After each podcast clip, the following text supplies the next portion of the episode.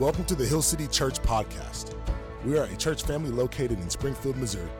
You can learn more about us and support our ministries at hillcitysgf.org.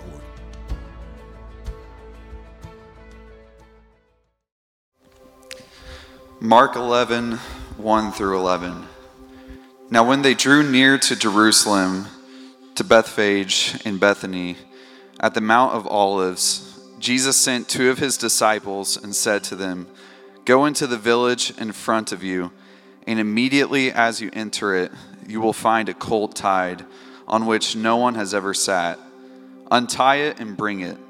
If anyone says to you, Why are you doing this?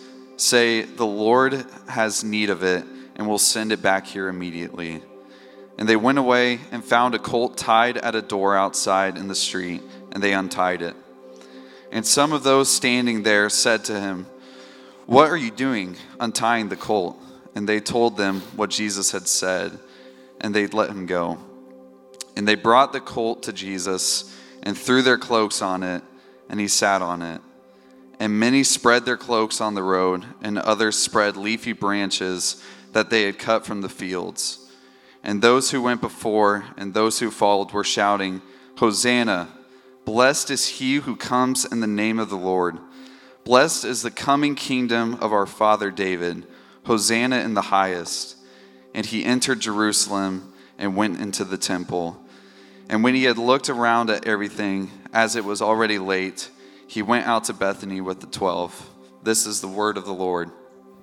Thanks be to God. You may be seated. Good morning, Hill City. My name is Brad, the lead teaching pastor here. So I'm going to take you with me, if, if you don't mind. Earlier this week, man, I love, I love spring mornings. Anyone else love spring mornings? Just there got to be a couple of us here.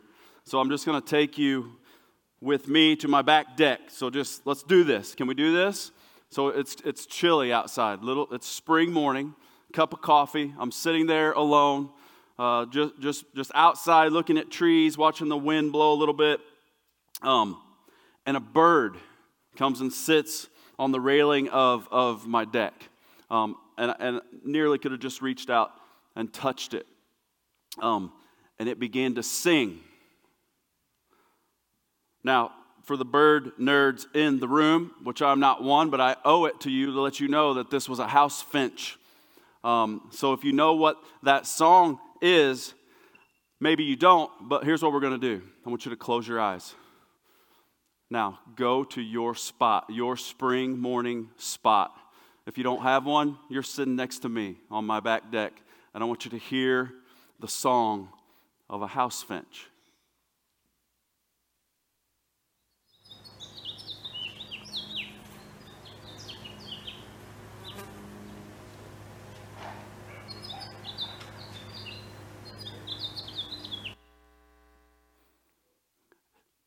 This is, listen, in that moment, I, I stopped and I said, I said, Lord, I don't know if I've ever done this, but I sure don't remember the last time that I've just thanked you for birds and that they sing to us. So then I thought, wait a minute, the, the sun's out. Like, Lord, I don't know when I've just stopped and said, thank you for the sunshine. And then I didn't stop there. Like, the four rascals started to wake up, and I'm like, Lord, when's the last time I've just said thank you for my kids? And then, and, then I, and I didn't stop there. And then I thought, I started thinking even longer and harder about my wife. And I'm like, man, what am I doing? Like, that I haven't stopped and just said, thank you, Lord, for this woman.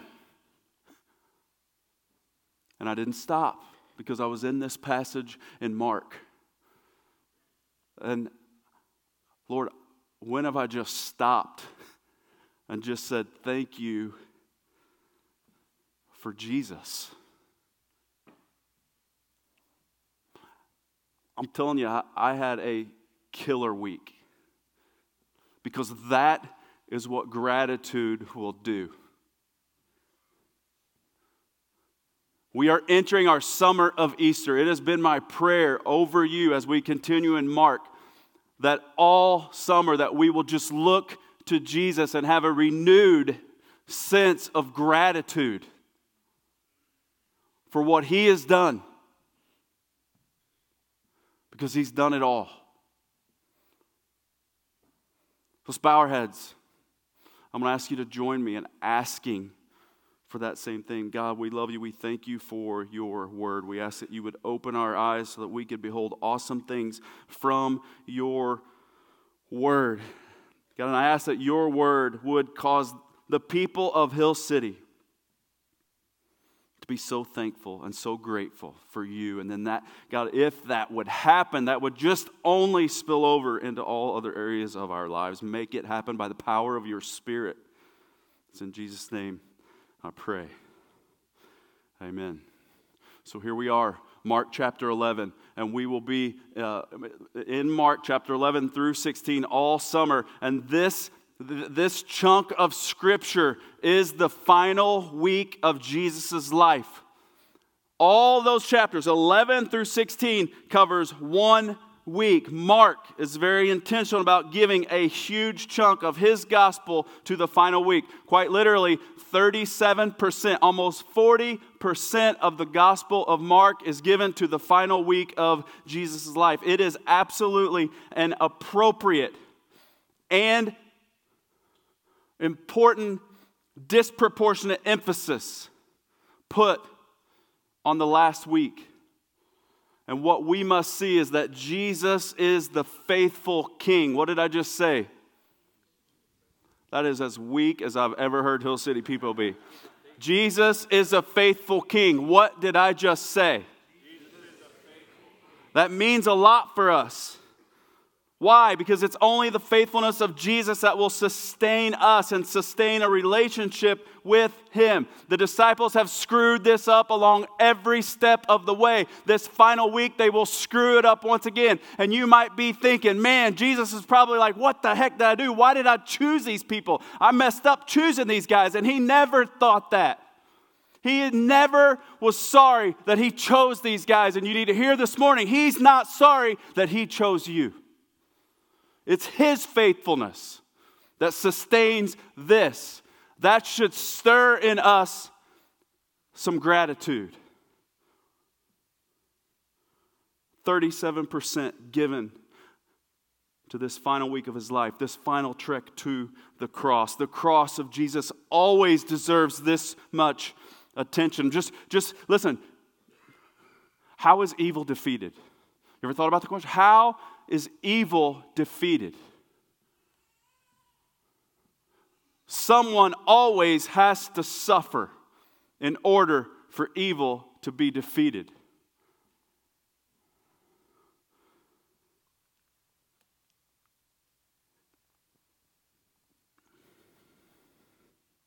Listen, if you are not overwhelmed with gratitude, at what Jesus did, I am telling you, I love you. I have got nothing else for you. I can blow smoke and get you fired up about stuff that means nothing. I won't do it.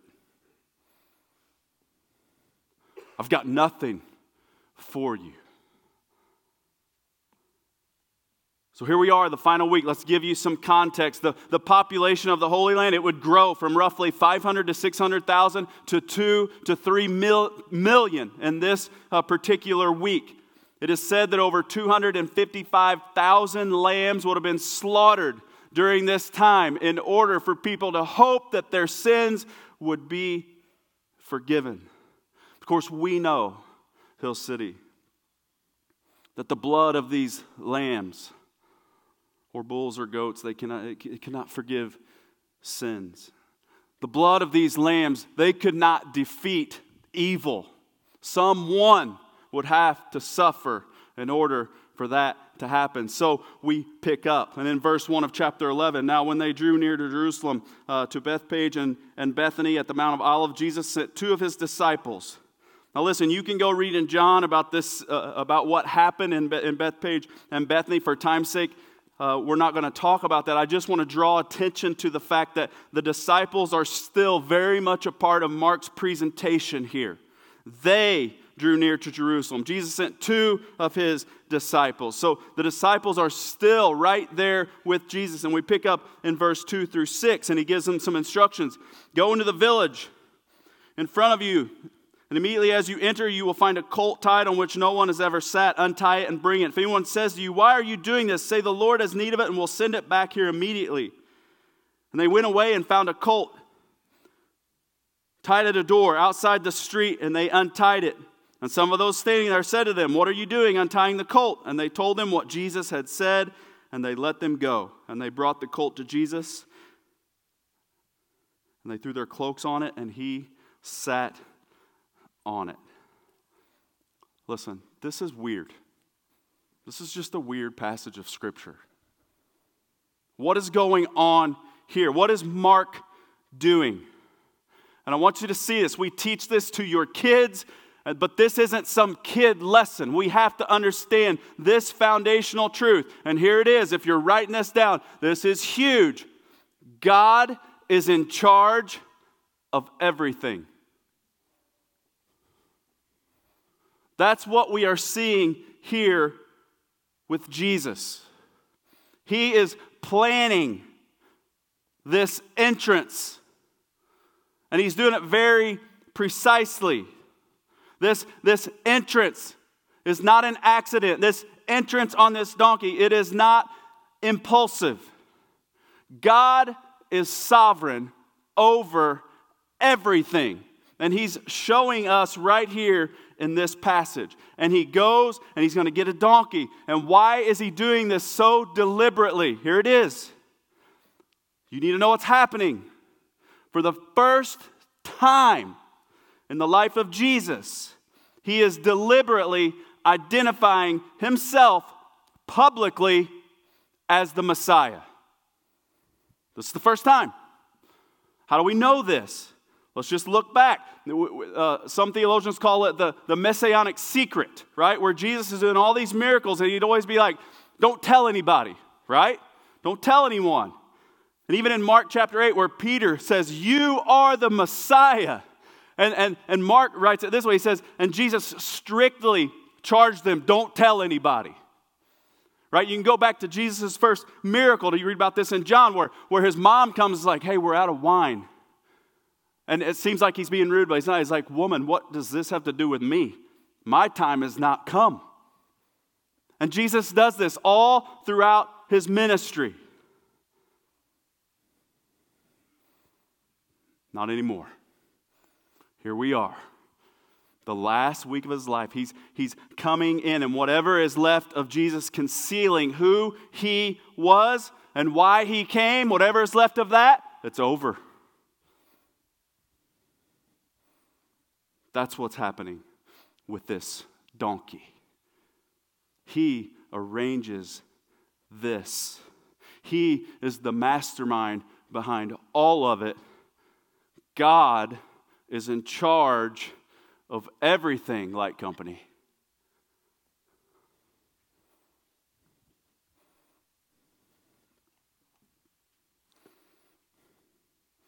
And many spread their cloaks on the road, and others spread leafy branches and they had, that they had cut from the fields. And those who went before and those who followed were shouting, Hosanna! Blessed is he who comes in the name of the Lord. Blessed is the coming. Blessed is the coming kingdom of our father David. Hosanna in the highest. Jesus publicly proclaims that he is the Messiah. And what do we see? He gets on this donkey. He is not walking listen, for, for all of Mark, everywhere he's gone, he has been walking. Not here. He is actually riding.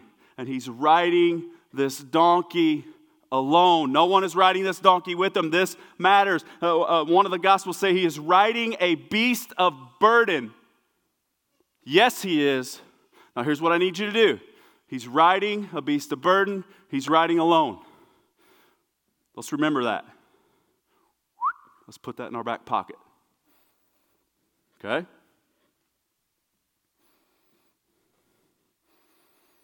Jesus comes into Jerusalem the most humble way because our King is a perfect picture of perfect humility.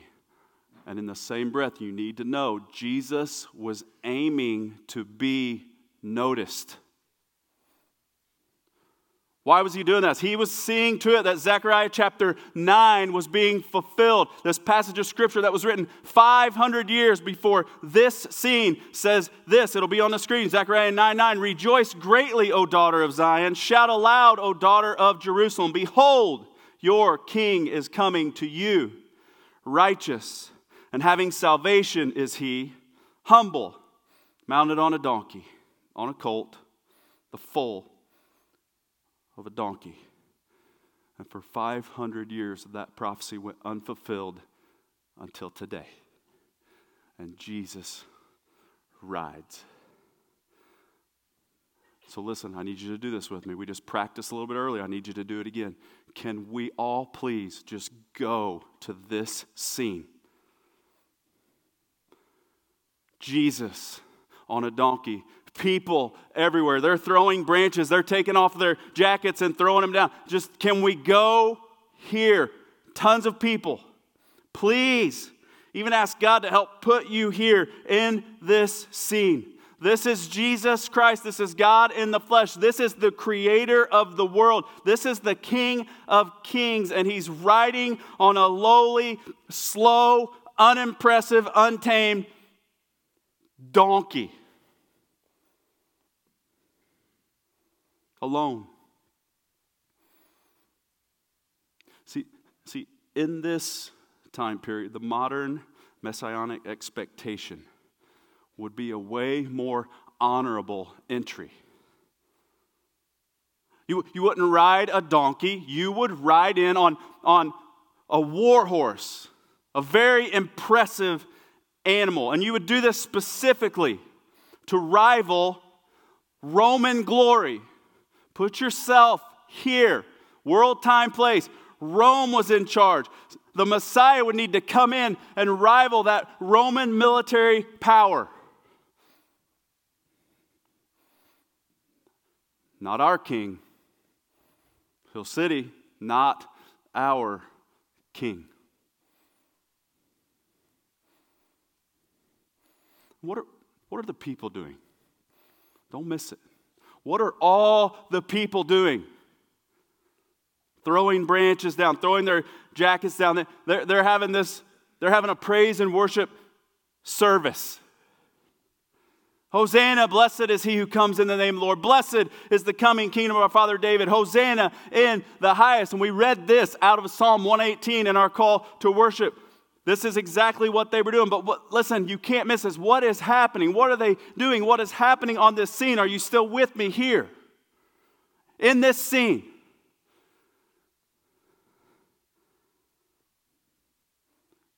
Jesus planned this entry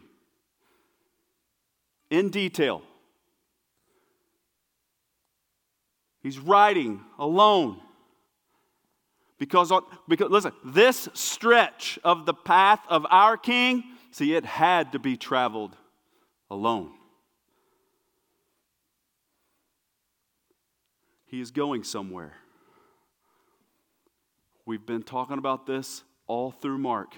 He is headed somewhere. He's always been going somewhere. He's going there immediately. Immediately.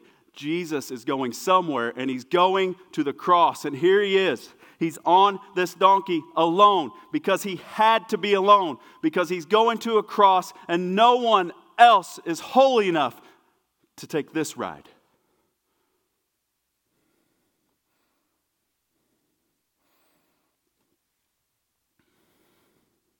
So stop. Are you grateful? It's the King of Kings. Are you grateful?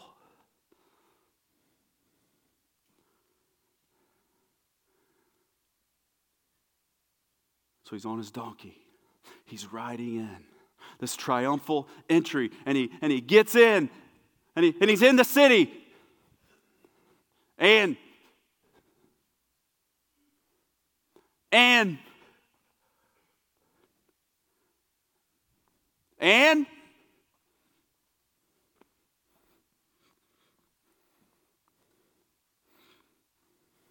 doesn't seem so triumphal. Kind of anticlimactic.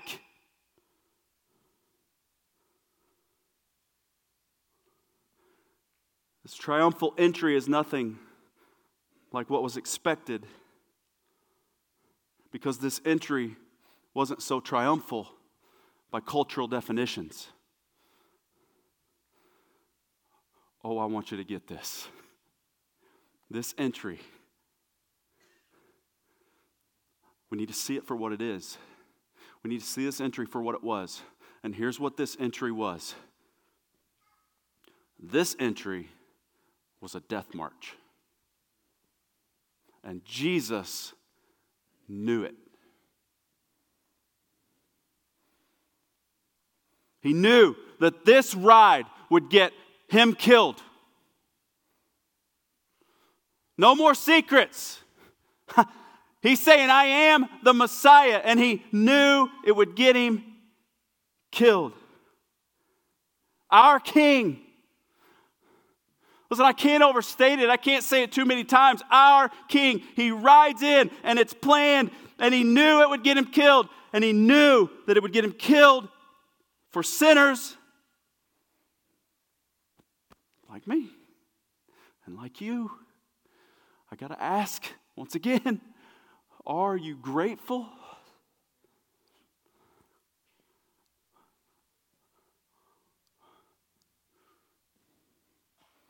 And the whole scene just concludes on this anti-climactic No, Listen, Jesus doesn't ride in and get off and give some inspirational speech.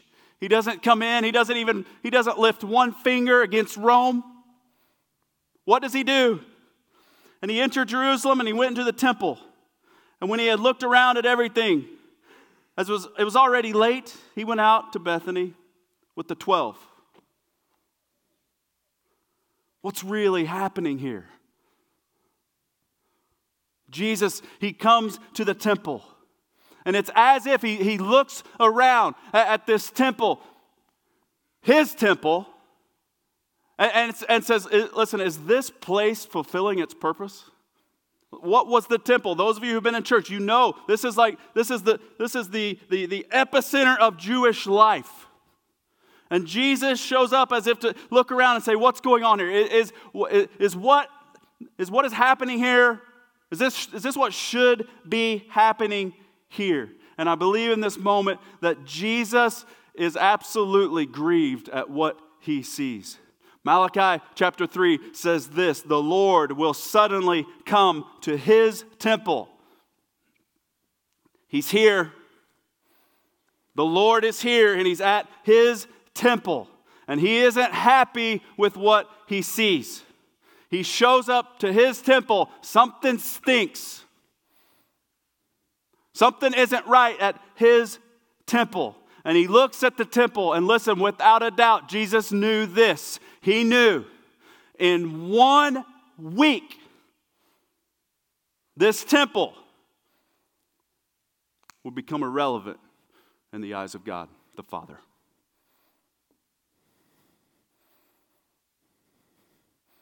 And let me tell you, this is day one. Tomorrow, he's going to come back and he's going to, on purpose, just be flipping tables and causing a scene. And he knew that would get him killed. What do we do with this? Let's get really practical. Start by asking Mark, what is Mark doing here with this passage, this, this odd passage? Mark is doing something here. And that's the first thing we need to ask. What is it that, that Mark would want his readers to get, and what is it Mark might want us to get here in this space today? I'm going to give you three things. This is a pretty big deal. Here's what you need to see Mark has a warning for us that we would not mistake enthusiasm for faith, and popularity for discipleship. Hill City, let's not do that. All the crowds, they knew, all, they knew their Bibles. They knew how to sing worship songs. Oh, they were enthusiastic, weren't they? Let's not mistake that for faith.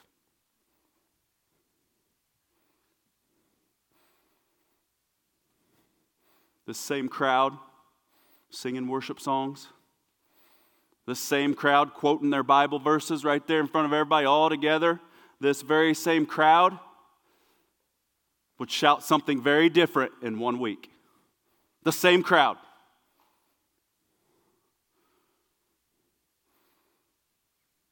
Why would they do that? How does that happen? You ever think about that? How does that happen? How are you coming in, throwing your coat on the ground, letting a donkey walk on it? Singing, Blessed is he who comes in the name of the Lord. How do you go from that to kill him in one week? Here's the answer. Might we be warned this morning? Jesus did not meet their expectations.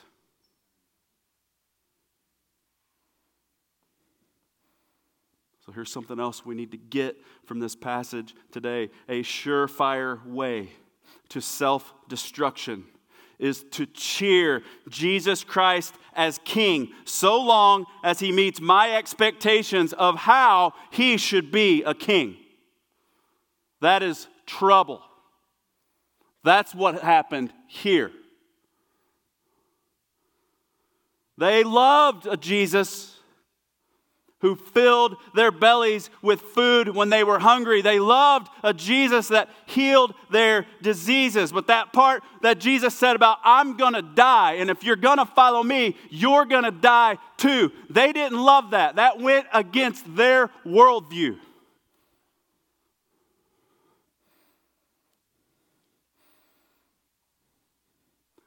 As the old 90s saying goes, Hill City, what had happened was listen, they created, as we might do at times too, they created a give me what I want and what I expect Messiah. That's what happened here. A gift, that's the Messiah that the athletes and the musicians worship on TV, in case you're wondering, most of them.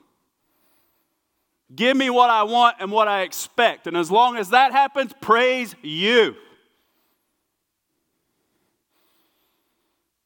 They wanted a made up Messiah, a made up Jesus. And the serious question of the day is Hill City Church. If you're visiting, we're pumped that you're here. but I'm talking to Hill City. They wanted a made up Messiah. Do we?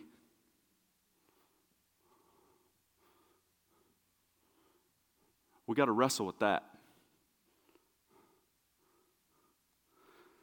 I couldn't find even who to give credit to for this saying because a bunch of dudes said it, but here it goes. Here's the saying God created us in his image, and we decided to return the favor. I'm not going to say it nearly as good as Tim Keller would say, but Tim Keller would always teach uh, something on the lines of this a Jesus of our own making. See, uh, the, the Jesus that we make up in our minds, he can't contradict us. So that's why we make him up in our own mind. But the problem with the Jesus that we make up in our own mind that can't contradict us, that same kind of Jesus, he also can't help us. That's a fake Jesus. That Jesus can't change us from the inside out. So maybe you're here, there's got to be one or two of you, and you are here in this place and you're actually wrestling with following Jesus. Do I give my life to him? Because when you see Jesus, you're not sure that you want to follow him because you know that in doing so, this Jesus that you see right in front of you, you know that in following this Jesus, it means that you're going to lose all control. If that's the Jesus that's in front of you, you found him. That's him. That's the real one. Oh, follow him.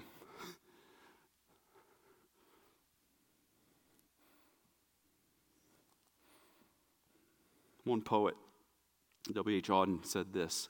I think this is very profound. He said, I believe in Jesus because he fulfills none of my dreams. Because he's in every respect the opposite of what he would be if I could make him in my own image.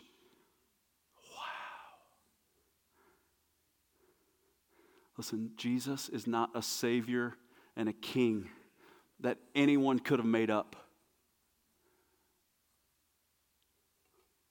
He showed us this with his life. He showed us this with this entry.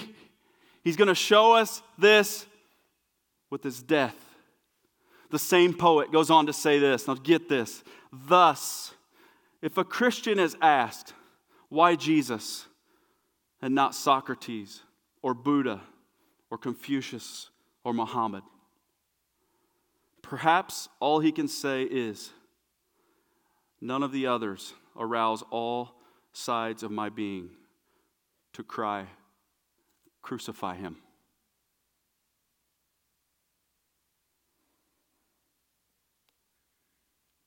Now, let me give you the greatest news that you're ever going to hear in your life. The crowds are here. They expected something very, very different. They expected, and as long as their Messiah delivered what they expected, they stayed hyped. That's why we don't put a lot of stock in hype here.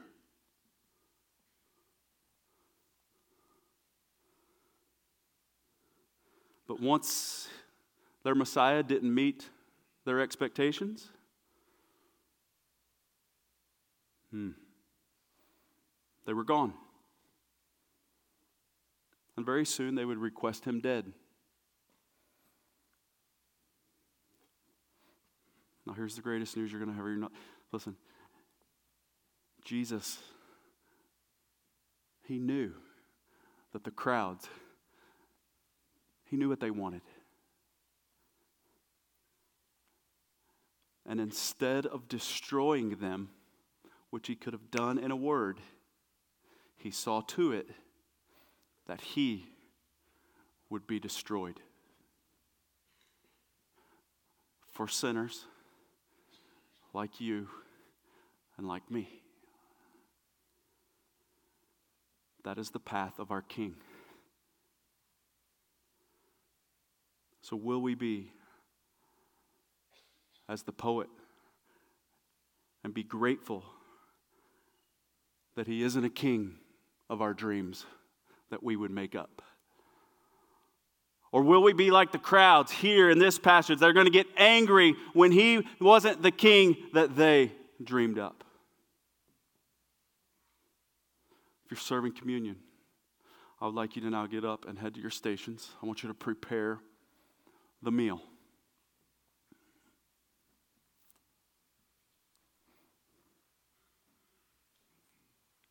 Jesus is in charge of everything and he saw to it that he would be destroyed. And he saw to it that he would be destroyed on a cross. And this is what we come to the table to celebrate, to remember. And this meal that we're getting ready to take part in, it is a meal for believers. Those of us, we've experienced the kindness of our King. We've responded to that grace with faith and repentance, and we come with gratitude joyfully to the table. Amen, Hill City? But I had you put something in your back pocket and I need you to get it out. I want you to stand.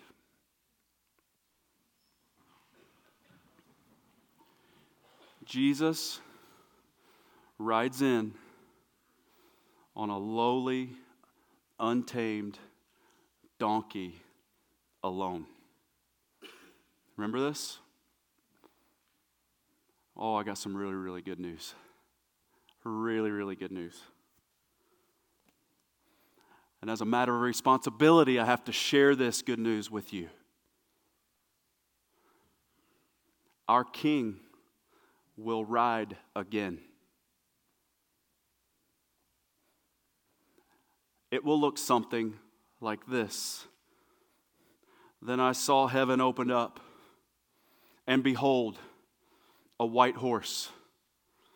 The one sitting on it is called Faithful and True. He is clothed in a robe dipped in blood, and the name by which he is called is the Word of God.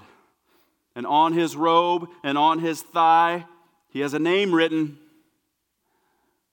King of Kings and Lord of Lords. And I love you so much that I got to tell you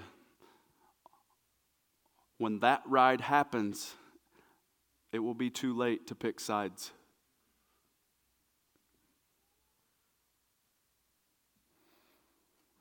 He offers forgiveness today. Oh, isn't he so awesome? Isn't that what a grace? Today he offers forgiveness, but he will not always. And I'm asking you, please, maybe there's a couple of you here, do not treat his kindness and his gentleness lightly.